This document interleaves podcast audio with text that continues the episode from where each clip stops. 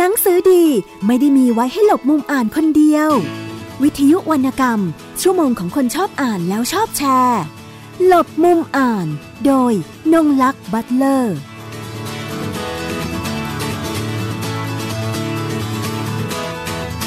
สวัสดีค่ะ คุณผู้ฟังรายการหลบมุมอ่านของวิทยุไทย PBS นะคะ สัปดาห์นี้ค่ะ รายการหลบมุมอ่านนะคะ จะมีการพูดคุยเกี่ยวกับเรื่องของงานวรรณกรรมของ ยุโรปกลางนะคะ ซึ่งจะมีอาจารย์ผู้เชี่ยวชาญด้านนี้นะคะ ซึ่งเป็นประธานหลักสูตรปริญญาเอก ด้านยุโรปศึกษานะคะผู้ช่วยศาสตราจารย์ ดร วริตาศรีรัตนานะคะ จะมาร่วมพูดคุยกับเรา และอาจารย์ยังเป็นอาอาจารย์ประจำนะคะคณะอักษรศาสตร์จุฬาลงกรณ์มหาวิทยาลัยด้วยนะคะก่อนที่เราจะคุยกับอาจารย์ขอเรียนให้คุณผู้ฟังได้รับทราบเกี่ยวกับการรับฟังรายการต่างๆ ของวิทยุไทย PBS นะคะ ช่องทางในการรับฟังของเราฟังสดและฟังย้อนหลังนะคะ ได้ที่ www.thaipbsradio.com ค่ะ ดาวน์โหลดแอปพลิเคชัน Thai PBS Radio ค่ะ รับฟังได้ทั้งระบบ iOS แล้วก็ระบบ Android นะคะ อีกหนึ่งช่องทางค่ะ Facebook Page Thai PBS Radio ค่ะ เข้าไปกดไลค์กดถูกใจ กดติดตามและกดให้เห็นเราได้ก่อนนะคะ เพื่อติดตามข้อมูลข่าวสารต่างๆ ได้อีกหนึ่งช่องทางค่ะ ตอนนี้นะคะอาจารย์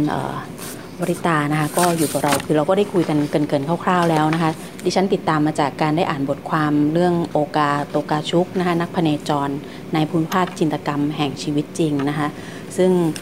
โอกาโตกาชุกเนี่ยนะคะเป็นนักเขียนชาวโปลิชนะคะที่เพิ่งได้รับรางวัล Man Booker International Prize นะคะไปสดๆร้อนๆ แล้วก็บทความนี้ของอาจารย์ได้มีการเผยแพร่อยู่ใน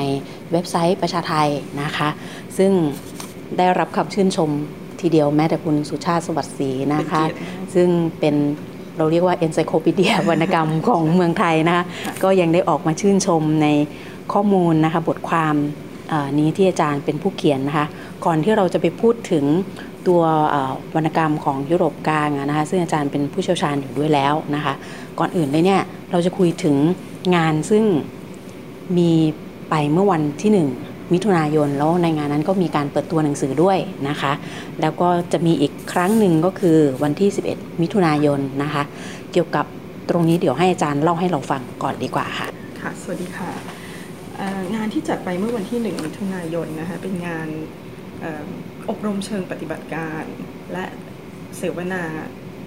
ในด้านวรรณคดีศึกษานะคะหัวข้อวรรณกรรมยุโรปกลางร่วมสมัยในประเทศไทย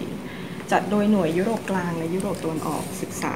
ศูนย์ยุโรปศึกษาแห่งจุฬาลงกรณ์มหาวิทยาลัย ร่วมกับสถานเอกอัครราชทูตประเทศสมาชิกกลุ่มวิชากราศสีนะคะประเทศสมาชิกกลุ่มวิชากราศสีเนี่ยมี 4 ประเทศนะคะคือฮังการีสาธารณรัฐเช็กโปแลนด์ และสาธารณรัฐสโลวักนะคะปีนี้ค่ะฮังการีเป็นประธานนะคะมีประธานจะเวียนกันไปทุกปี ปีนี้ฮังการีเป็นประธานของวิชกราศสีเพราะฉะนั้นฮังการีก็รับเป็นเป็นเจ้าภาพนะคะในการจัดงานในครั้งนี้และได้เชิญนักเขียนชาวฮังการีมาร่วมสัมมนา เสวนา แล้วก็จัดอบรมเชิงปฏิบัติการด้วยนะคะให้ชาวไทยที่สนใจยุโรปกลางศึกษา และวรรณคดีที่มาจากยุโรปกลางนะคะเราจัดไปเมื่อวันที่ 1 มิถุนายนนะคะที่เรือนจุฬานรมิตจุฬาลงกรณ์มหาวิทยาลัยเรา นับเป็นโอกาสที่ดีค่ะ เพราะว่าเราได้ตีพิมพ์หนังสือรวม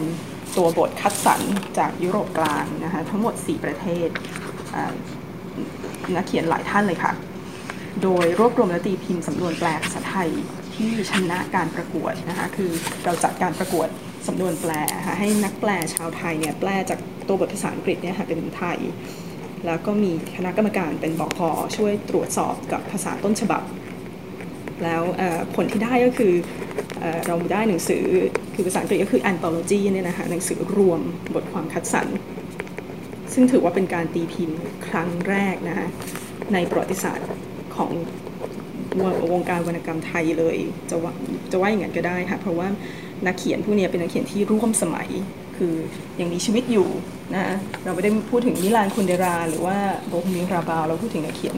ร่วมสมัย ที่หลาย ๆ คนอาจจะไม่รู้จักถ้าเกิดว่าไม่ได้อ่านภาษาต้นฉบับนะคะถ้าไม่ได้ถ้าไม่ได้ถ้าไม่รู้ภาษาพวกนั้นเพราะฉะนั้นถือว่าเป็นโอกาสที่ที่ควรค่าแห่งแก่การเฉลิมฉลอง แล้วเราก็จะพยายามที่จะเผยแพร่นะคะส่งหนังสือรวมบทความเนี่ยไม่ใช่บทความรวมตัวบทคัดสรรเนี่ยไปตามห้องสมุดต่างๆ ทั่วทั่วประเทศไทยอะค่ะอืมค่ะ ในส่วนของตัวชิ้นงานวรรณกรรม ซึ่งอาจารย์ก็ได้เรียนให้กับทางคุณผู้ฟังได้รับทราบแล้วนะคะ ว่าเป็นงานร่วมสมัยด้วยนะคะนะคะจะจะเป็นครั้งแรกในเมืองไทยเลยก็ว่าได้นะคะที่มีตัวแอนโทโลจีเล่มนี้ออกมานะคะให้พวกเราได้อ่านกัน แล้วก็จะมีการจัดส่งไปตามห้องสมุดค่ะของมหาวิทยาลัยต่างๆนะคะ ทีนี้ค่ะได้ทราบมาว่าวันที่หนึ่งมีนักเขียนค่ะ มาร่วมงานด้วยจากฮังการีอะไรเงี้ยอยากจะให้อาจารย์เล่าเล่าถึงตัวนักเขียนท่านนี้ให้ทางคุณผู้ฟังได้รับทราบหน่อยเนื่องจากว่าประเทศเราค่อนข้างจะห่างไกลในการที่จะรับทราบข้อมูลข่าวสารของนักเขียนจากเอ่อทางยุโรปกลาง โดยเฉพาะ 4 ประเทศที่อาจารย์ได้เรียนให้ทราบอะค่ะค่ะ ก็ดิฉันต้องสารภาพว่าเนื่องจากนักเขียนร่วมสมัยเนี่ยงานของเขาเป็นงานที่เราหาอ่าน ไม่ได้ทุกมื้อเชื่อวันนะคะ คือหาหาอ่านยาก ดิฉันจะทราบเฉพาะเอ่อนักเขียนในที่เขียนในภาษาที่ดิฉันพอจะอ่านได้ ซึ่งได้แก่ภาษาเช็กสโลวากและโปลิชฮังการีเป็นภาษาที่ดิฉันดิฉันพยายามเรียนแล้วอะไรอย่างเงี้ยค่ะแล้วก็แล้วก็กำลังเรียนอยู่ เพราะฉะนั้นก็ไม่รู้ต้องสารภาพว่าไม่รู้ไม่รู้จักนะคะนักเขียนท่านนี้นักเขียนท่านนี้ชื่อดานิเอลเลเวนเตปาลเอ่อเป็นนักเขียนร่วมสมัย อายุน้อยค่ะเอ่ออายุมากกว่าดิฉันหนึ่งปีนะคะก็คืออายุ 36 ปี เอ่อเป็นนักเขียนฟรีแลนซ์มาก่อน แล้วเป็นบอกอและที่สำคัญก็คือเขียนเป็นคล้ายๆผู้กำกับเวที และเขียนบทให้กับละครสัตว์นะคะคือเซอร์คัสเลย แล้วที่ที่ที่น่าสนใจงานของเขาน่าสนใจตรงที่ฉากเนี่ยเป็นฉากสลัม คือบูดาเปสต์นะคะ เราเวลาเราไปเมืองนี้เราจะเห็นว่าเราจะคิดเราจะมีภาพในหัวว่าสวยมากนะคะโอ้แม่น้ำออสองข้างทางสวยนะคะสองสองฝั่งสวยนะคะแต่ว่านักเขียนท่านนี้ค่ะดานิเอลเลเวนเตปาลเนี่ยไปอยู่ในเขต 8 นะคะคือบูดาเปสต์จะมีเขตคล้ายๆ arrondissement ของปารีสเนี่ยค่ะเขต 8 ของบูดาเปสต์เนี่ยขึ้นชื่อว่าอันตรายนะคะ rough area ขึ้นชื่อว่าเป็นสลัม แล้วเขาชอบไปอยู่ที่นั่น เพราะว่าเขาบอกว่าเขาอยากจะสำรวจชีวิตของคนที่ไร้บ้าน ของคนที่ผู้ผู้คนที่พยายามที่จะทำมาหากินเลี้ยงชีพนะในในอาชีพต่างๆแล้วก็แล้วก็เน้นนะคะฉากที่เป็นเขาเรียกว่า urban slum เนี่ยค่ะกระจิตก็เอ่อเราได้ตีพิมพ์งานของเปาไปประมาณ 3 งานนะคะใน ในในในแอนโทโลจีครั้งนี้อืมก็ก็น่าก็น่าสนใจค่ะค่ะ เป็นนักเขียนดาวรุ่งนะคะยังอายุน้อยค่ะพออาจารย์บอกว่าตัวนักเขียนที่มาในในวันที่หนึ่งเนี่ยเขาเขียนเกี่ยวกับพื้นที่อันตรายนะคะอ่าพื้นพื้นที่อย่างที่อาจารย์ได้เรียนให้ทราบเมื่อสักครู่ มันได้ไปเชื่อมโยงกับคำจำกัดความที่อาจารย์ได้พูดถึงภูมิภาคจินตกรรมนี้ด้วยหรือเปล่าคะ มันเป็นเอ่อ ลายเซ็นของนักเขียนในภูมิภาคนี้หรือเปล่าที่เขาจะต้องใช้ความเป็นพื้นที่เข้ามาเกี่ยวข้องด้วย หรือว่าเสน่ห์ของนักเขียนร่วมสมัยในภูมิภาคยุโรปกลางเนี่ยค่ะว่ามันมีจุดเด่นอะไรอย่างไรหรือมันมีกลิ่นอายแบบไหนที่มันต่างจากนักเขียนยุโรปและนักเขียนอเมริกาค่ะดิฉันแบ่งได้ประมาณ 4 ข้อนะคะ คืออแน่นอนว่าธีม ขอขอย้อนไปที่คุณดานิเอลเลเวนเตปาลซึ่งเป็นนักเขียนร่วมสมัยชาวฮังการีเนี่ยธีมการเขียนเกี่ยวกับสลัมเนี่ยมันมันไม่ได้เป็นคุณลักษณะเฉพาะของยุโรปกลางเสมอไป เรามีชันตาราม เรามีนักเขียนภาษาอังกฤษนะพวก Anglophone เนี่ยที่เขียนเกี่ยวกับสลัมเยอะแยะไปหมดเลยเพียงแต่มันเป็นแค่ส่วนหนึ่งของของธีมที่นักเขียนยุโรปกลางมักจะสนใจนะคือธีมเรื่องพื้นที่ธีมเรื่องการ สร้างพื้นที่แล้วก็สร้างความรู้ความเข้าใจของตัวเองเกี่ยวกับพื้นที่อีกทั้งรื้อถอนพื้นที่และอัตลักษณ์ที่ที่โยงมากับพื้นที่นะคะคือเราต้องเข้าใจว่าคือว่ายุโรปกลางเนี่ยด้วยความที่นะถ้าเกิดว่าเราถามคนไทยว่ายุโรปกลางอยู่ตรงไหนเนี่ยเรายังเรายังจำกัดนิยามเหมือนกับว่าชี้เฉพาะลงไปในแผนที่นี่ยยากมากนะฮะ ปกติแล้วเนี่ยคนไทยจะโอบรับวาทกรรม หรือว่าการเรียกพื้นที่ต่างๆ ท้องที่ต่างๆเนี่ยตามวาทกรรมของสงครามเย็น ซึ่งแบ่งโลกเป็นสองขั้วคือยุโรปตะวันตกกับยุโรปตะวันออกใช่ไหมคะหลายท่านที่มีสหายนะคะมิตรสหายเป็นชาวยุโรปกลางนะคะเมื่อท่านได้ เรียกพื้นที่หรือเรียกบ้านเขาว่ายุโรปตะวันออกเนี่ยท่านอาจจะได้ reaction นะคะปฏิกิริยาที่ต่างๆกันไป อาจจะมีคนที่อาจจะไม่อยากให้ท่านเรียกบ้านเขาเป็นยุโรปกลางเออยุโรปตะวันออกก็ได้นะคะแล้วทำไมยุโรปกลางนี่คือถึงสำคัญนะเพราะว่าความเป็นยุโรปตะวันออกเนี่ยถูกมองนะคะว่าด้อยกว่ายุโรปตะวันตก การที่เรียกตัวเองว่ายุโรปกลางคือการพยายามที่จะ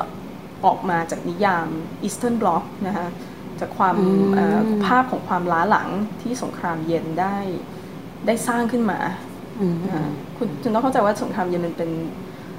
สงครามในเชิงของไม่ไม่ได้ไม่ใช่ในเชิงของยุทโธปกรณ์นะแต่ในเชิงของวัฒกรรม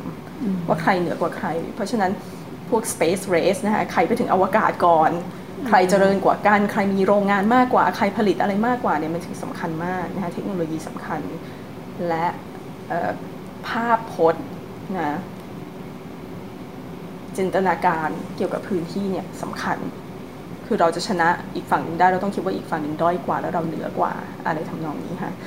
นี่ความเป็นยุโรปกลางเนี่ยมีจริงๆมีประวัติศาสตร์ที่ยาวนานนะครั้ง 1915 เลยก็ว่าได้นะคะยุโรปกลางเนี่ยเรา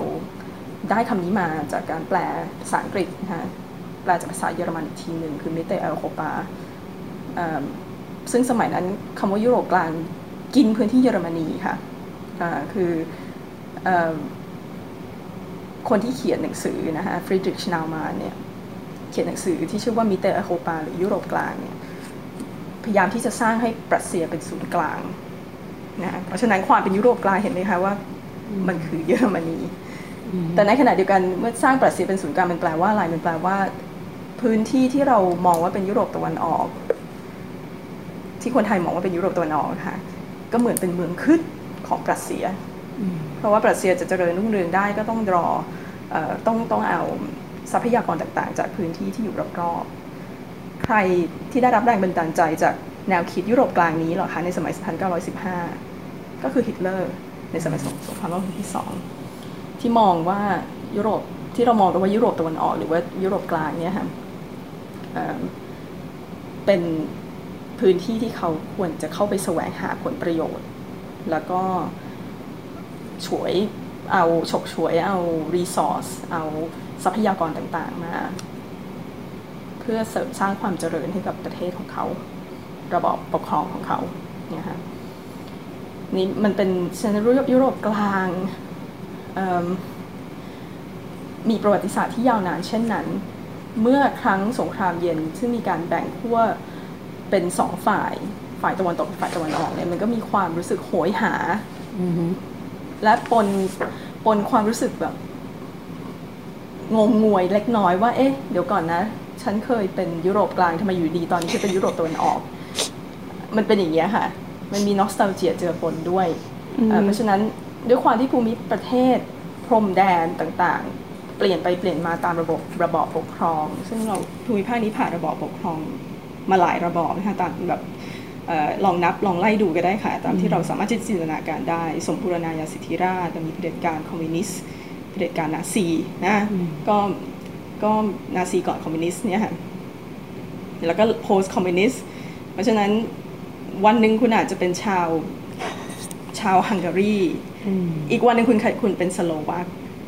เมืองในยุโรปกลางเช่นเมืองบราติสลาวาเป็นเมืองที่ที่เป็นชื่อเมืองที่รังสรรค์ขึ้นใหม่ และเมืองเมืองหนึ่งมีหลายภาษา เช่นบราติสลาวาเคยเป็นเพรสบูร์กภาษาเยอรมันโปโชนีภาษาฮังการีเบรสปอรา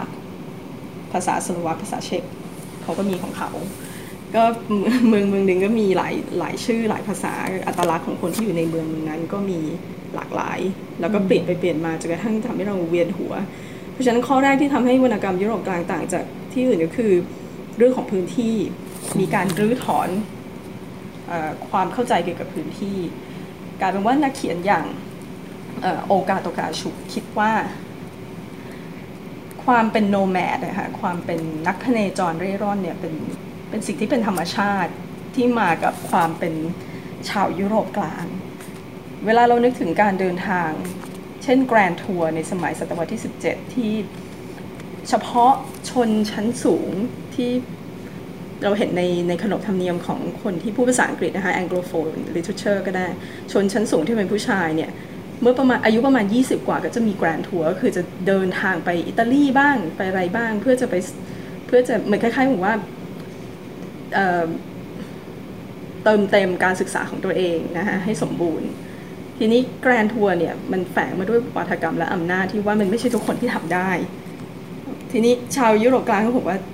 พวกเราไม่ไม่มีอะแกรนทัวร์พวกเราไม่ได้มีอำนาจขนาดนั้นยุโรปเนี่ยคล้ายๆเป็นเป็น peasant นะคะกราสนาฮอร์กายบอกว่าจริงๆแล้วนักเขียนชาวฮังการีนะคะลาสโลกราสนาฮอร์กายที่ชนะ Man Booker Prize บอกว่าจริงๆยุโรปมีความเป็น peasant ความเป็นชาวบ้านสูง กว่าที่เราคิดโดยเฉพาะยุโรปกลางเนี่ยชัดเจนมากนักเขียนต่างๆ เช่นโอลกาโตการ์ชุก ลาสโลกราสนาฮอร์กายก็บอกว่า เราไม่มีอะ Grand Tour ธรรมธรรมเนียมแบบนั้นเป็นธรรมเนียมที่ค่อนข้างจะเว้นเวอร์นะพวกเราเป็นโนแมดในตัวของเราอยู่แล้ว เพราะว่าเราอยู่เฉยๆแผนที่ก็เปลี่ยน เราอยู่เราอยู่เราอยู่ของเราอยู่ดีๆ อย่างเงี้ย แผนที่ก็เปลี่ยน คือเราไม่ต้องทำอะไรเลย เราก็เป็นนักเดินทางอืมอืมอืมเออทำไมทำไมถึงเป็นเช่นนั้น ก็เพราะว่าอำนาจระบอบอำนาจเปลี่ยนมือเปลี่ยนผ่านเนี่ยค่ะอืม นั่นคือนั่นคือจุดเด่นของยุโรปกลางเอาวรรณกรรมยุโรปกลาง ข้อสองเอ่อเท่าที่เห็นก็คือมีการรื้อถอนคล้ายๆเป็นอัตลักษณ์ที่โยงมากับกับความเป็นความเป็นพื้นที่ก็มีมีการแบบว่าตั้งคำถามมากขึ้นว่าตกลงตกลงแล้วเราเป็นใคร เรายังเป็นชาวยุโรปหรือเปล่า ตอนที่บรามสโตเกอร์นักเขียนชาวชาวไอริชเขียนเรื่องดราคูล่าเนี่ย เขาได้รับแรงบันดาลใจจากเพื่อนชาวฮังการีของเขา เพราะฉะนั้นพวกแวมไพร์อะไรต่างๆ ที่เราเห็นนะนะคะได้รับแรงบันดาลใจจากชาวยุโรปกลางนะคือยุโรปตะวันตกมองว่ายุโรปกลางหรือแม้กระทั่งยุโรปตะวันออกนะอาจจะแม้กระทั่งรัสเซียนะคะว่าเป็นแวมไพร์ที่มาข่มขู่คุกคามแนวคิดของความเป็นยุโรปอืมแบบกระแสหลักนะคะ ที่ว่าเจริญรุ่งเรืองเอ่อ แบบว่าซีวิไลสามารถไปแกรนทัวร์อะไรได้อย่างเงี้ยค่ะอืมโอกาโตกาชุกก็เขียนในเรื่องในหนังสือที่ชื่อว่า Flight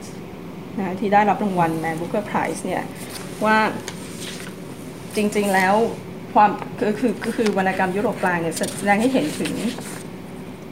อัตลักษณ์ที่คอยตามหลอกหลอนเออแนวคิดของความเป็นยุโรป ก็คือเป็นเป็นผีเป็นแฟนตาสมาโกเรีย เป็นแวมไพร์แฟนตาสมาโกเรียก็คือภาพหลอกหลอนที่เปลี่ยนแปลงนะเปลี่ยนแปลงไปตามช่วงขณะที่เราอยู่เนี่ยคือผีไม่ได้เป็นผีที่แบบฟิกซ์เป็นผีที่ที่เราอาจจะสร้างขึ้นมาในหัวของเราเนี่ยฮะที่ทำให้เราท้าทายเอ่อแนวคิดของความเป็นยุโรปอืมเขาพูดถึง cabinet of curiosity นะคะอุตกาชุกบรรยายไว้ว่าใน คืออุตกาชุกเนี่ยเป็นเรียนมาด้านจิตวิทยา แล้วก็เป็นนักบำบัดด้วย แล้วในโรงพยาบาลต่างๆนะคะคิดถึงศิริราชก็ได้ โรงพยาบาลต่างๆเนี่ยมักจะมีการเก็บเอ่อ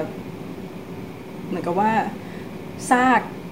ซากสัตว์ซากศพอะไรต่างๆนี่ใช่ไหมคะโอกาโตกาชูบงเขาก็สนใจมากเรียกว่า cabinet of curiosity หรือว่าห้องเขาเรียกอะไรนะ ห้องดับจิตเหรอห้องไม่ใช่อะ ห้องสารของห้องสารคัน เขาชื่อเรียกว่าห้องอะไรนะ cabinet of curiosity เอิ่มขอเช็คนะ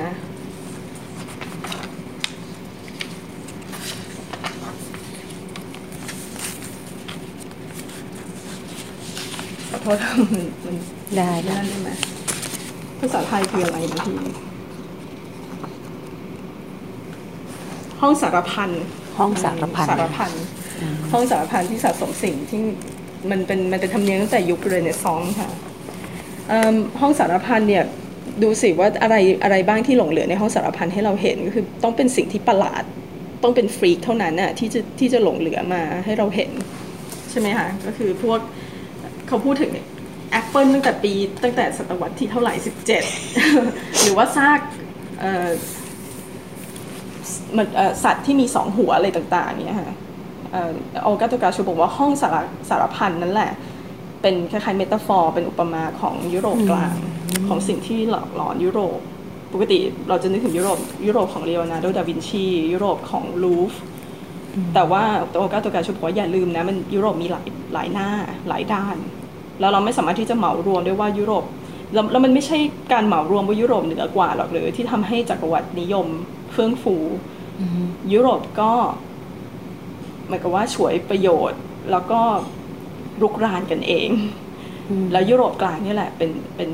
เป็นพื้นที่นั้นพื้นที่การชน พื้นที่ซ้อนทับพื้นที่ที่ถูกรุกรานอย่างอย่างหนักมากเนี่ยค่ะ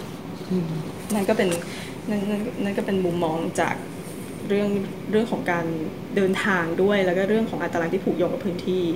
ประการที่ 3 ที่ทำให้วรรณกรรมยุโรปกลางต่างจากอย่างอื่นก็คือ มุมมองต่อเรื่องเผด็จการที่ไม่ได้มองว่า อำนาจเนี่ยควบคุมจากบนสู่ล่าง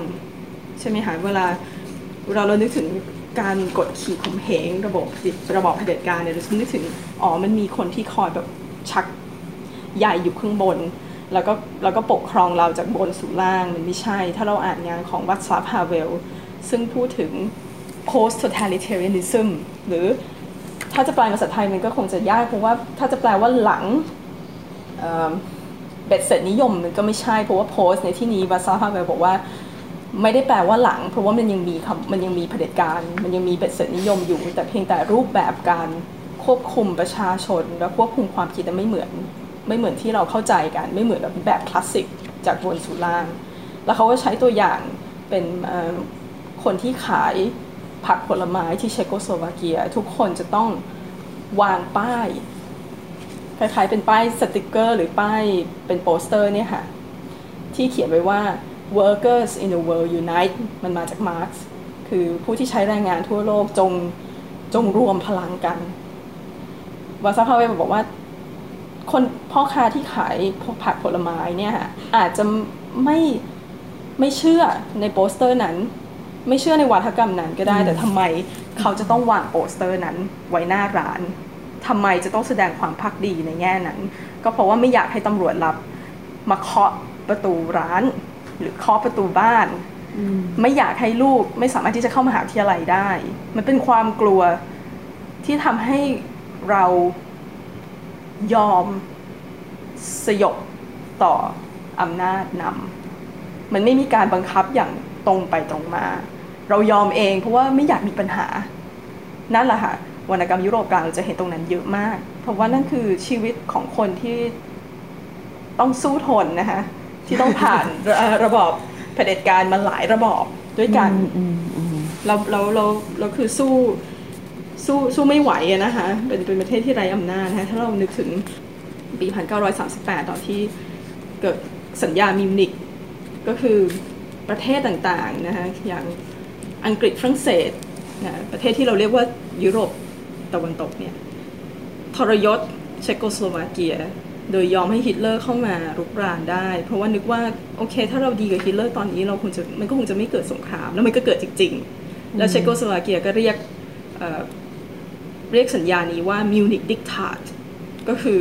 เผด็จการมิวนิกไม่ใช่สัญญามิวนิกด้วยซ้ำเพราะเขาบอกว่าเขาไม่ได้มีสิทธิ์มีเสียงอะไรเลยทำไมอยู่ดีประเทศยุโรปตะวันตกมาพูดแทนเขาได้นะ ก็มันมันยังเป็นคล้ายเป็นแผลอยู่ในใจนะคะของของภูมิภาคนี้ว่าโปแลนด์ด้วยค่ะ ว่าโดนโดนทรยศนะคะโดยยุโรปตะวันตก แล้วตอนนี้ก็ยังโดนเหยียดอีกนะคะถ้านึกถึง Brexit เพราะฉะนั้นวรรณกรรมของเขาจะเต็มจะเต็มไปด้วยเรื่องนี้ค่ะเผด็จการที่ไม่ได้ไม่ได้มีอำนาจควบคุมจากบนสู่ล่าง แต่มันเกิดขึ้นจากการที่คนเราไม่อยากจะมีปัญหา ก็เลยนิ่งเฉยทางการเมืองซะ ทำแบบทำเอาหูไปนา เอาตาไปไร่ซะ จะได้ไม่ต้องมีปัญหาอะไรอย่างเงี้ยค่ะ ในวรรณกรรมวรรณกรรมของยุโรปกลางจะมีเยอะมากค่ะ ประการสุดท้ายก็คือวรรณกรรมยุโรปกลางต่างจากที่อื่นตรงที่ แสดงให้เห็นการก้าวผ่านขั้วคู่ตรงข้ามที่เรามักจะยอมรับกันโดยที่ไม่ตั้งคำถามใด ๆ ขอยกตัวอย่างนะคะคู่คู่ตรงข้ามมันมีหลายอย่างค่ะ สวยน่าเกลียดกันเป็นคู่คู่ตรงข้ามใช่ไหมคะ เราพูดถึงในเรื่องของการฆ่าล้างเผ่าพันธุ์ เช่น การฆ่าล้างเผ่าพันธุ์ชาวยิว และชาวยิปซีผู้ที่ไม่เห็นด้วยทางการเมืองนะคะในช่วงสมัยสงครามโลกครั้งที่สองปกติเวลาเราดูหนังฮอลลีวูดเราจะมองว่ามันมีขั้วผู้ตรงข้ามที่ชัดเจนก็คือเหยื่อและก็ผู้ผู้ที่กระทำเรามักจะแปะป้ายผู้ที่กระทำคำว่าผู้ที่กระทำเนี่ยเรามักจะแปะป้ายพวกนาซีนาซีก็คือนาซีเยอรมนีเหยื่อก็คือยิวใช่ไหมคะแต่ทีนี้ สิ่งมันสิ่งต่างๆ เหตุการณ์ต่างๆ มันซับซ้อนถ้าเรานำป้ายแปะพวกนี้ที่เราคิดว่ามัน fix มันชัดเจนในตัวของมันมาดูในบริบทของยุโรปกลาง เพราะในบริบทของยุโรปกลาง ด้วยความที่ผู้คนยอมสิโรราบนะคะต่อระบอบเผด็จการ ระบอบเป็นสิทธินิยม มันมีคนที่ร่วมมือกับนาซี แล้วก็มีคนที่ต่อต้านนาซีด้วย ผู้ที่ร่วมมือกับนาซี ก็อาจจะเป็นชาวสลาฟไม่ใช่ชาวเยอรมันมันมีแม้กระทั่งงานวิจัยที่บอกว่าค่ายกักกันชาวยิวอะชาวเยอรมันไม่ได้มีส่วนที่ควบคุมดูแลโดยตรง คนที่ดูแลทุกอยู่ทุกเมื่อเชื่อวันก็เป็นชาวยิวด้วยกันเอง หรือชาวสลาฟ เพราะฉะนั้นใครกันเป็นผู้เป็นผู้กระทำ โดยเฉพาะในโลกสมัยนี้ที่ดูจากกฎหมายของโปแลนด์ก็ได้ค่ะกฎหมายกฎหมายว่าด้วยสงครามโลกครั้งที่สองของโปแลนด์ที่รัฐบาลฝ่ายขวาของโปแลนด์บอกว่าไม่สามารถที่จะบอกได้ว่าโปแลนด์ร่วมมือกับนาซีอันนี้ผิด เพราะว่ามันก็มีคนที่ร่วมมือกับนาซีเพื่อจะเอาชีวิตรอด คือเราไม่ได้จะตัดสินว่าเขาดีหรือไม่ดีนะคะเพราะว่าในสมัยนั้นถ้าเกิดจะเอาชีวิตรอด ถ้าจะอยู่รอดนะก็มันก็มีคนที่ที่ collaborate นะร่วมมือกับนาซีอันนี้วรรณกรรมของยุโรปกลางถึงเต็มไปด้วยคล้ายๆบทที่ท้าทายการมองโลกแบบสองขั้วที่ค่อนข้างจะเป็นขาวดำคือมองได้ว่าไม่เป็นพื้นที่หมากกระดานหมากรุกเนี่ยฮะระหว่างฮิตเลอร์กับสตาลินที่เป็นพื้นที่สีเทามันเป็นพื้นที่สีสีเทาทางศิลธรรม เราไม่สามารถที่จะตัดสินได้ เพราะฉะนั้นเราก็เลยมีงานอย่างถ้าจะยกตัวอย่างนะคะ เกี่ยวกับงานงานของพวกที่ทำให้เราทบทวนโฮโลคอสหรือว่าการฆ่าล้างเผ่าพันธุ์ชาวยิวก็คืองานของอีดาฟิงค์ซึ่งเป็นนักเขียนชาวโปแลนด์นะคะเกิดเมื่อ 1921 เสียชีวิตเมื่อ 2011 แล้วเราก็มีงานของชาวสโลวักนะคะ Obchod na korze ที่หรือว่า Shop The Shop on the Main Street ซึ่งเกี่ยวกับกระบวนการที่เรียกว่า Aryanization หรือการทำให้ร้านรวงต่างๆกิจการต่างๆ ใน สโลวาเกีย สโลวาเกียสมัยสงครามโลกครั้งที่สองเนี่ยเป็น satellite state หรือเป็นรัฐบริวารของพวกนาซีนะคะแล้วก็ก็ทำให้เป็นอารยันก็คือให้ให้พวกนาซีเข้ามาเข้ามายึดครอง แล้วเราก็มีงานของยาคิมโตโป ซึ่งเป็นนักเขียนชาวเช็กเรื่อง The Devil's Workshop ซึ่งเกี่ยวกับค่ายกักการเตเรซีนแล้วก็เกี่ยวกับ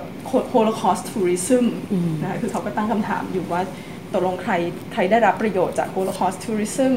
มันทำให้ความเข้าใจของสงครามโลกครั้งที่สองหรือว่าการฆ่าล้างเผ่าพันธุ์ของเราดีขึ้นหรือไม่อย่างไรอย่างเงี้ยค่ะก็นี่คือนี่คือคร่าวๆสิ่งที่ทำให้ยุโรปกลางปัจจัยที่ทำให้ยุโรปวรรณกรรมจากยุโรปกลางเนี่ยต่างจากวรรณกรรมจากที่อื่นนะคะอาจารย์ก็ได้ยกตัวอย่างให้เราดูไปเป็นที่เรียบร้อยแล้ว อยากให้อาจารย์ ช่วยเล่าถึงงานแปลอาจารย์สักนิดหนึ่งนะคะ ก่อนที่เราจะปิดปิดช่วงอะนะคะว่าเล่มนี้มีความสำคัญอย่างไรเอาแบบคร่าวๆ แล้วก็รบกวนให้ช่วยปิดช่วงให้ด้วยค่ะ ก็เป็นงานได้เล่มเล่มที่อาจารย์แปลเลยค่ะแปลเรื่องความเปลี่ยวได้คือก้องเกินต้านนะคะ โดยนักเขียนชาวเชคชื่อโบคุมิราบาก็เป็นงานที่ตีพิมพ์เมื่อพันพันเก้าร้อยเจ็ดสิบเจ็ดนะคะ ก็เกี่ยวกับชายคนหนึ่งที่รีไซเคิลกระดาษเก่า ในช่วงสมัยที่มีการเซ็นเซอร์หนังสืออย่างรุนแรง แล้วผู้ชายคนนี้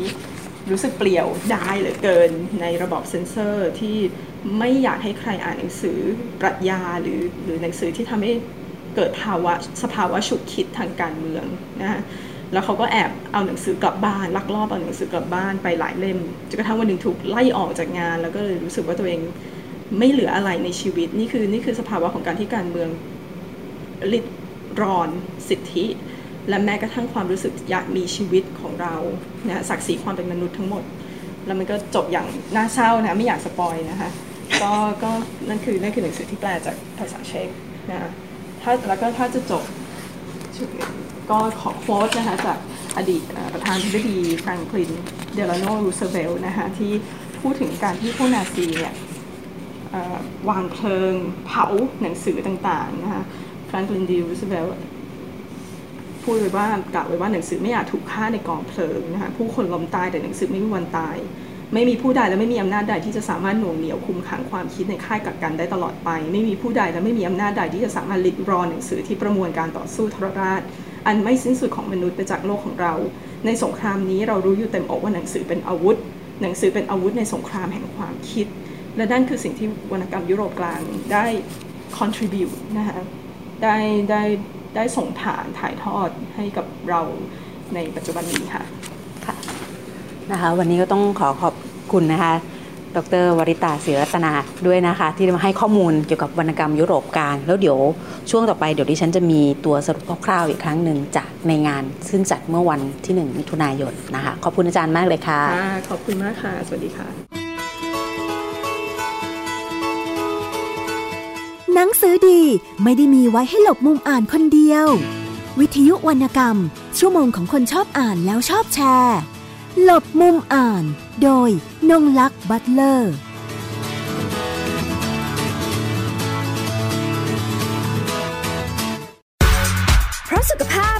ควรใส่ใจ เพราะความผูกใยเป็นสิ่งที่เราจะคุยให้คุณได้ฟัง กับหนึ่งชั่วโมงที่พร้อมแบ่งปันช่วงเวลาแห่งสุขภาวะสุขภาพ กับรายการโรงหมอ ทุกวันจันทร์ถึงวันศุกร์ทาง www.thaipbsradio.com และแอปพลิเคชัน Thai PBS Radio ในสมาร์ทโฟน ระบบ Android และ iOS วันนี้ การดูข่าวของคุณจะไม่ใช่แค่ในทีวี ไทย PBS ให้คุณดูข่าวได้หลากหลายช่องทาง ที่ถูกน้ำท่วมเต็มพื้นที่ เว็บไซต์ www.thaipbs.or.th/news Facebook Thai PBS News Twitter @thaipbsnews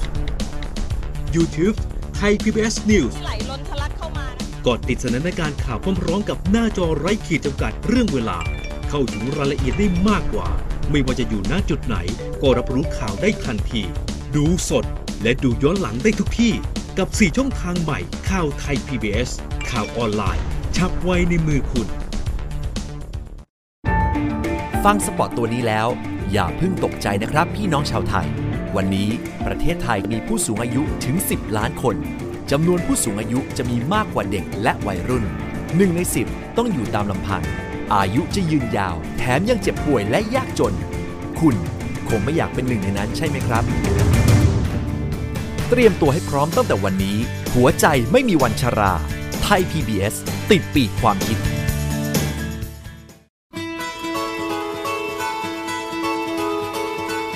หนังสือดีไม่ได้มีไว้ให้หลบมุมอ่านคนเดียว วิทยุวรรณกรรม ชั่วโมงของคนชอบอ่านแล้วชอบแชร์ หลบมุมอ่าน โดยนงลักษ์บัตเลอร์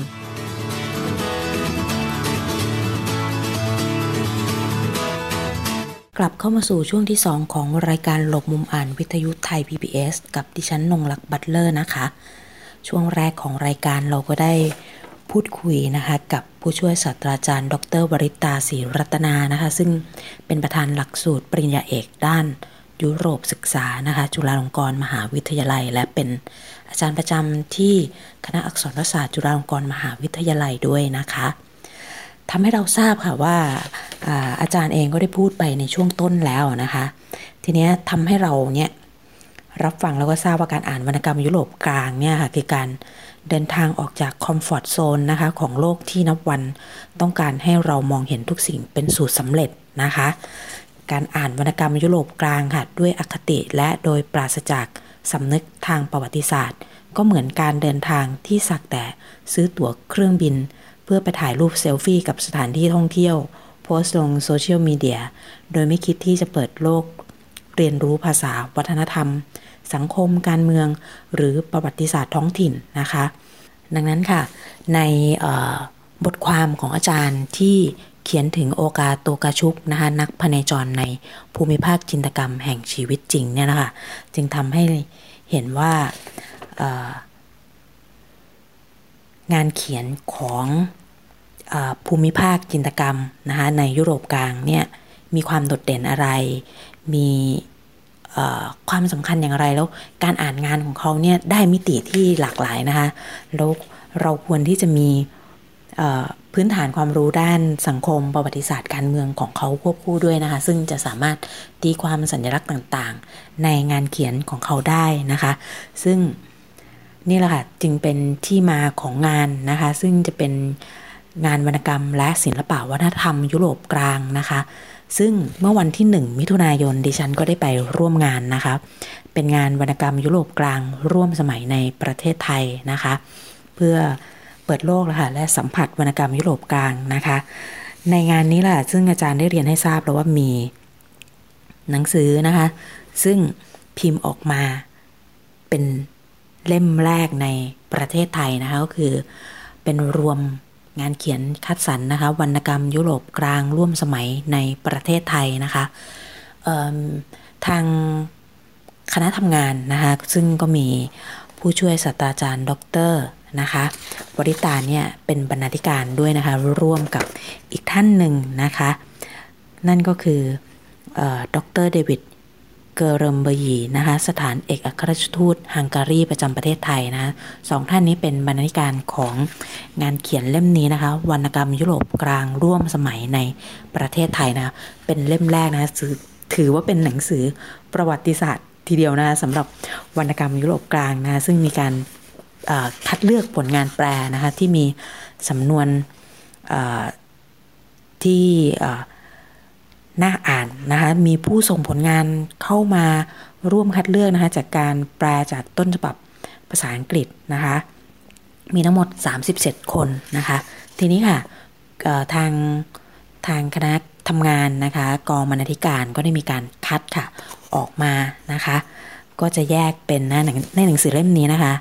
จะแยกเป็นวรรณกรรมจากประเทศฮังการีนะคะ วรรณกรรมจากสาธารณรัฐสกสโลวักค่ะ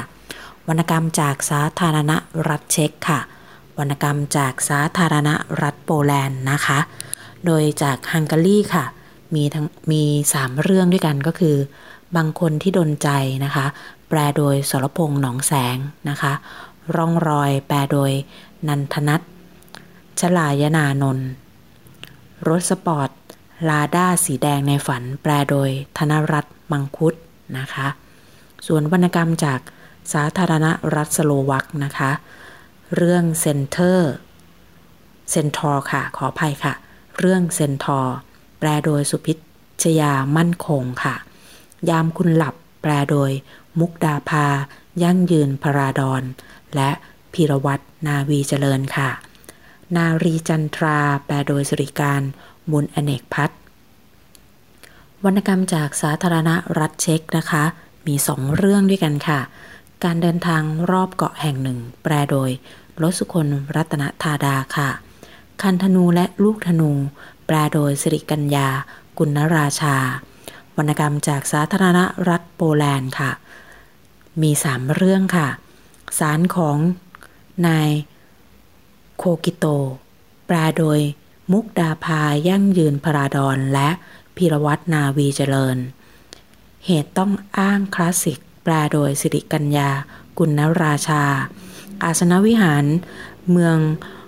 ออเวโตนะคะ แปลโดยถาปณีทับหนองฮีนะคะ มีทั้งหมดเกี่ยวเรื่องคะตอนนี้มีทั้งหมดนะคะ 11 เรื่องด้วยกันนะคะในหนังสือวรรณกรรมยุโรป กลางร่วมสมัยในประเทศไทยนะคะ โดยในเล่มนี้นะคะจะประกอบไปด้วยเรื่องสั้นนะคะ และบทกวีนิพนธ์นะคะของนักเขียนจากชาติต่างๆ ที่อยู่ในยุโรปกลางนะคะ ซึ่งในวันที่หนึ่งมิถุนาที่ผ่านมานะซึ่งมีการเปิดตัวหนังสือ ก็ได้มีการเเชิญนักเขียนจากประเทศเจ้าภาพใน การจัดงานก็คือประเทศฮังการีนะคะ มาร่วมพูดคุยด้วยนะคะ แล้วก็มีการเสวนาในวันดังกล่าวด้วยนะคะ มีท่านเอกอัครราชทูตฮังการีประจำประเทศไทยค่ะ มากล่าวเปิดงานนะคะ แล้วก็มอบของที่ระลึกให้กับผู้ที่ส่งผลงานแปลนะคะเพื่อเข้าร่วมคัดสรรในการจัดพิมพ์ในครั้งนี้ และได้มอบอของที่ระลึกให้กับคณะทำงานนะคะ หนังสือเล่มนี้นะคะมี ถ้าใครสนใจนะคะดิฉันขอเรียนให้ทราบก่อนว่าสามารถติดต่อไปที่สถานทูตฮังการีประจำประเทศไทยนะคะ หรือติดต่อไปที่ศูนย์ยุโรปศึกษานะคะที่จุฬาลงกรณ์มหาวิทยาลัยนะคะ เพื่อติดต่อขอรับหนังสือเล่มดังกล่าวนี้นะคะ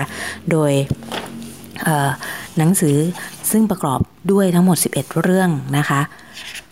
ในที่ ทั้ง 11 เรื่องเนี่ยมีมีความโดดเด่น ซึ่งแตกต่างกันออกไปนะคะอยากจะให้คุณผู้ฟังเนี่ยได้ได้มีโอกาสได้อ่านนะคะยังไงใครสนใจติดต่อไปตามช่องทางที่ดิฉันให้เรียนได้ดิฉันได้เรียนให้ทราบไปแล้วนะคะ โดยในส่วนของบทกวี การแปลตัวบทกวีจากต้นฉบับนะคะ จะมีการแปลทั้งแบบฉันทลักษณ์นะคะ แล้วก็แบบไร้ฉันทลักษณ์นะคะ แบบที่มีฉันทลักษณ์นี่ ดิฉันต้องยอมรับเลยนะคะว่า ผู้แปลนี่สามารถคัดสรรคำนะคะ เป็นกรแปดนะคะได้อย่างลงตัวมากเลย หรือแม้แต่กรเปล่าเอง ซึ่งเราเรียกว่ากรบทกวีไร้ฉันทลักษณ์ผู้ที่ถ่ายทอดแต่ละท่านนะคะ ก็ถ่ายทอดออกมาได้อย่างงดงามแล้วก็น่าอ่านนะคะ โดยทำให้เราเห็นเลยค่ะว่าภูมิภาค ยุโรปกลางนะคะ มีงานวรรณกรรม งานเขียน ซึ่งไม่สามารถค่ะที่จะสลัดพ้นไปจากภูมิหลังทางด้านประวัติศาสตร์ การเมืองสังคมนะคะ ระบอบการปกครองที่มีในประเทศของเขานะคะ มันจะมีหมดหนึ่งนะคะที่ฉันจะขอนำมาอ่านให้กับทาง คุณผู้ฟังได้ฟังนะคะ จะเป็นขออ่านเป็นนะคะบทที่ชื่อว่าร่องรอยนะคะ ซึ่งแปลโดยนันทนัทชลายนานนท์นะคะสำหรับบทกวีชื่อร่องรอยเนี่ยนะคะ เป็นงานเขียนของคุณดานิเอลเพานะคะ ซึ่งในวันดังกล่าวเขาก็มาร่วมด้วยนะนักเขียนท่านนี้นะคะ มาจากฮังการีนะคะ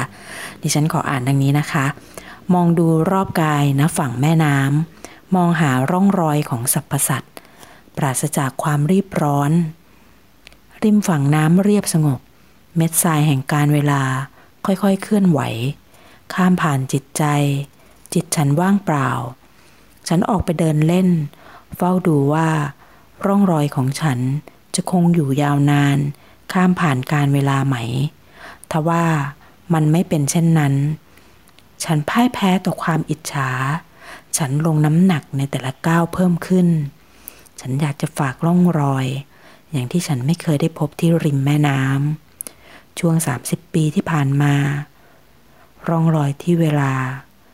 ไม่สามารถลบเลือน ไม่ว่าโดยทั้งทราย น้ำทราย หรือน้ำชายหรือหญิง นี่นะครับมันจะมีนัยยะ ซึ่งซ่อนอยู่นะคะถ้าใครฟังเมื่อช่วงต้นเนี่ย มันจะสามารถนำมาตีความได้นะคะในในตัว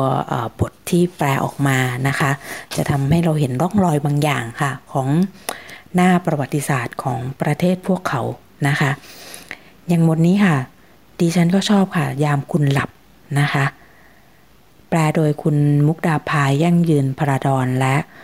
คุณพิรพัฒน์ พิรวัตรค่ะ นาวีเจริญนะคะ ตรงนี้ในความรู้สึกของดิฉันเนี่ย คือตอนนี้ฉันอ่านเนี่ยเราจึงทำให้เห็นชัดว่ามันมีมันมีร่องรอยของการปกครองในระบบเก่าของเขา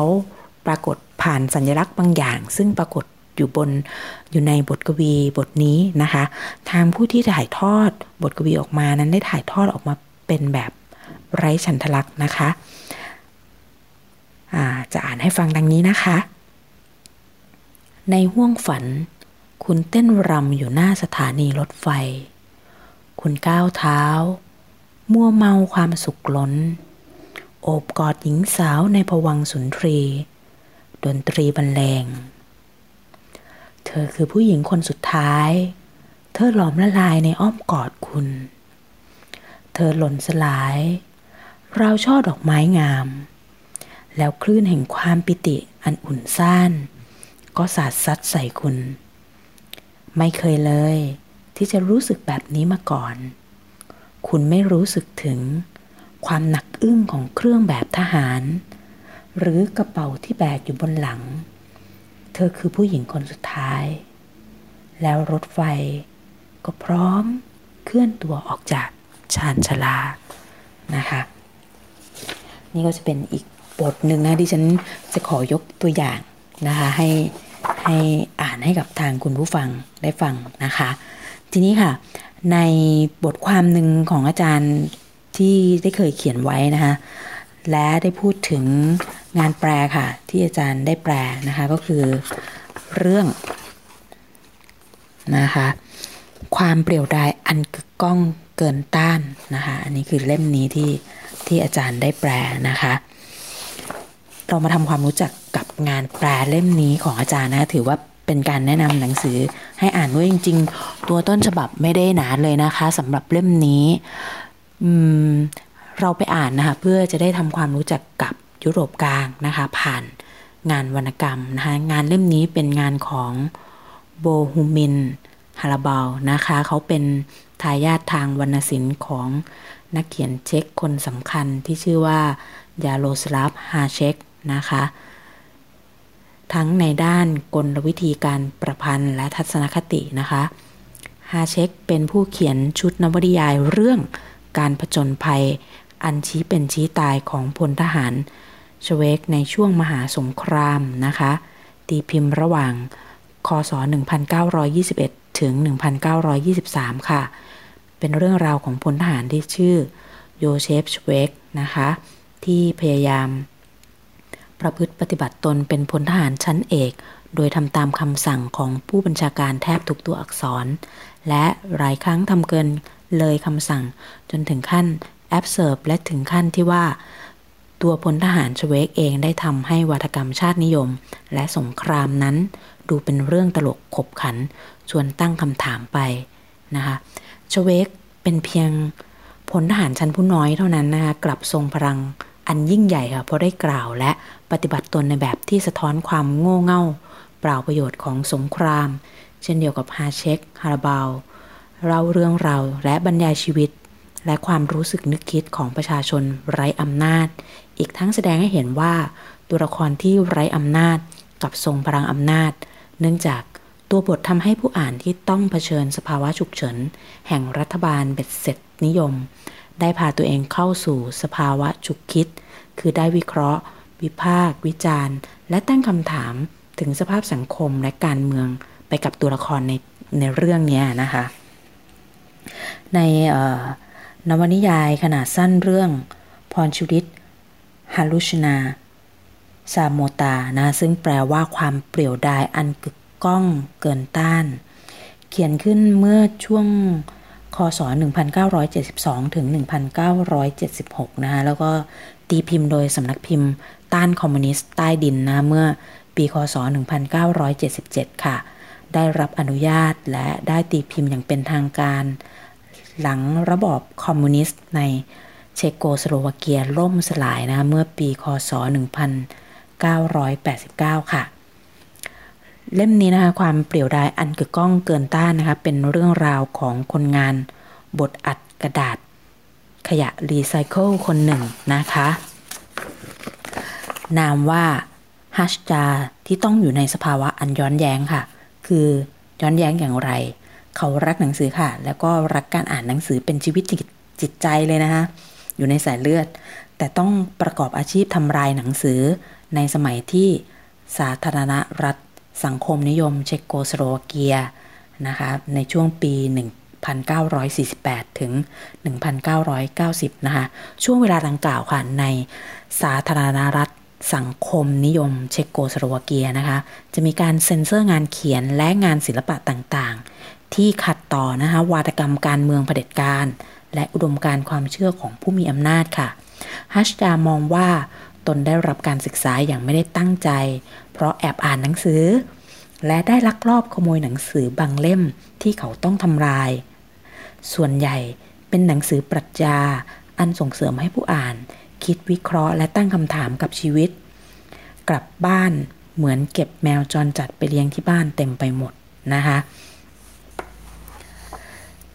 ทางอาจารย์ซึ่งเป็นผู้แปลนะคะ ดรบริตาซึ่งเป็นผู้แปลเล่มนี้ได้เขียนในบทความไว้ว่า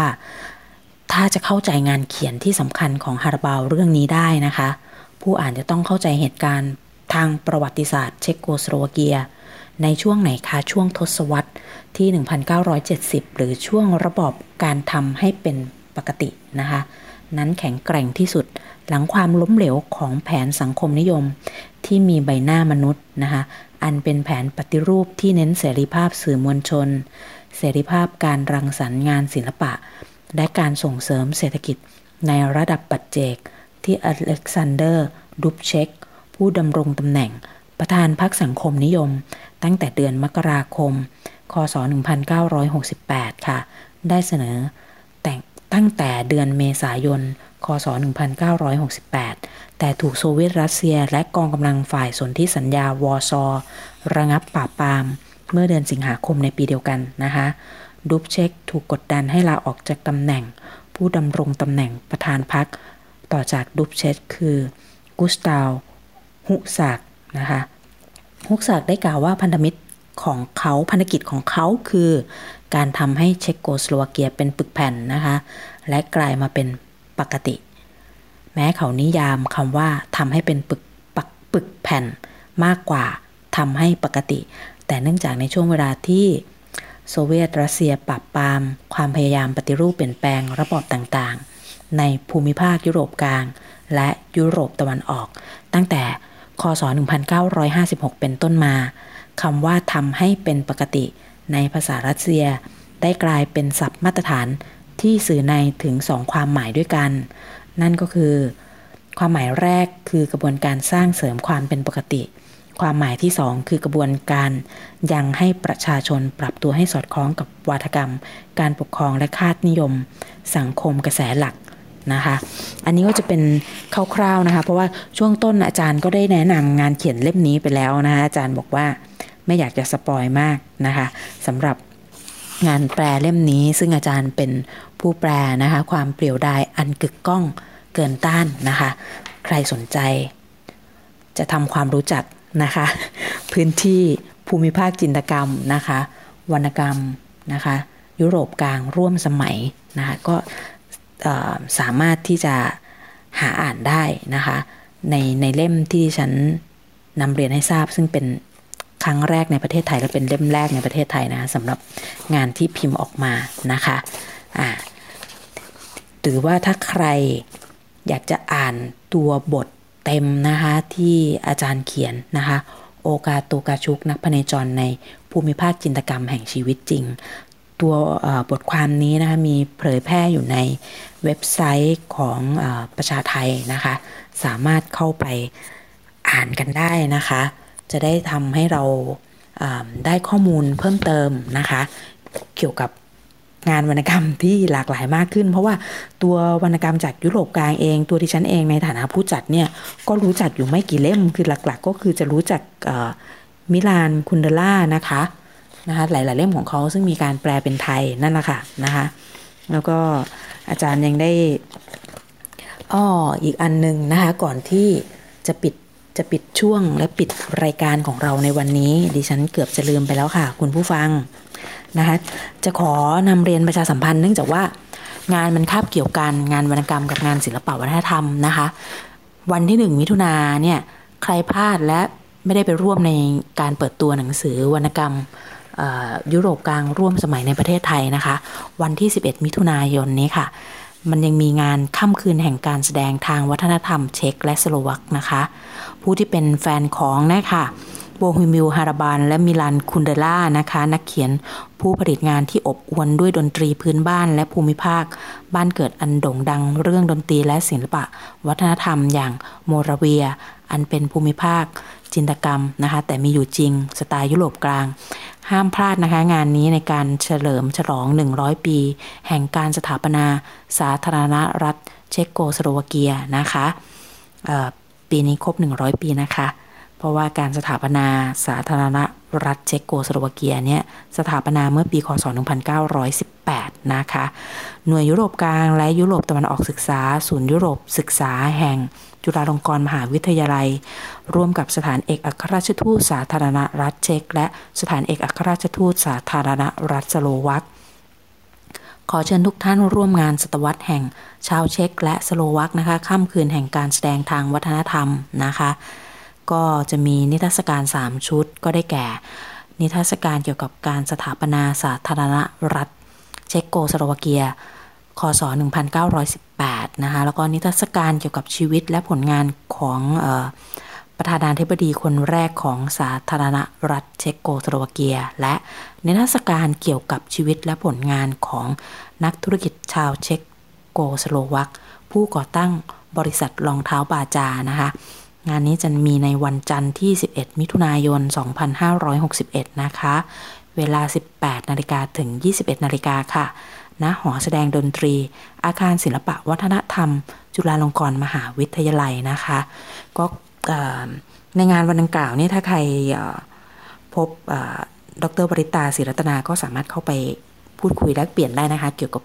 เรื่องวรรณกรรมจากยุโรปกลางนะคะ สัปดาห์นี้รายการหลบมุมอ่านของเราก็ดำเนินมาจนถึงช่วงท้ายของรายการแล้วนะคะ ดิฉันในฐานะผู้จัดรายการขอขอบพระคุณคุณผู้ฟังทุกท่านนะคะ ที่ติดตามรับฟังรายการหลบมุมอ่านวิทยุไทย PBS รายการต่างๆ ของวิทยุไทย PBS ค่ะ สามารถฟังสดและฟังย้อนหลังได้ที่ www.thaipbsradio.com ค่ะ ดาวน์โหลดแอปพลิเคชัน Thai PBS Radio รับฟังได้ทางระบบ iOS และระบบ Android และอีกหนึ่งช่องทางค่ะ Facebook Page Thai PBS Radio เข้าไปกดไลค์ กดถูกใจ กดให้เห็นเราก่อนนะคะ เพื่อติดตามข่าวสารของเรานะคะ ข่าวสารของเราจะมีอัปเดตทั้งบนหน้าเว็บไซต์นะคะ รวมถึงในหน้า Facebook Page ของเราด้วยนะคะ สัปดาห์นี้ดิฉันคงต้องขอลาคุณผู้ฟังไปก่อน อบคุณที่ติดตามรับฟังค่ะ สวัสดีค่ะ หนังสือดีไม่ได้มีไว้ให้หลบมุมอ่านคนเดียว วิทยุวรรณกรรม ชั่วโมงของคนชอบอ่านแล้วชอบแชร์ หลบมุมอ่าน โดยนงลักษ์บัตเลอร์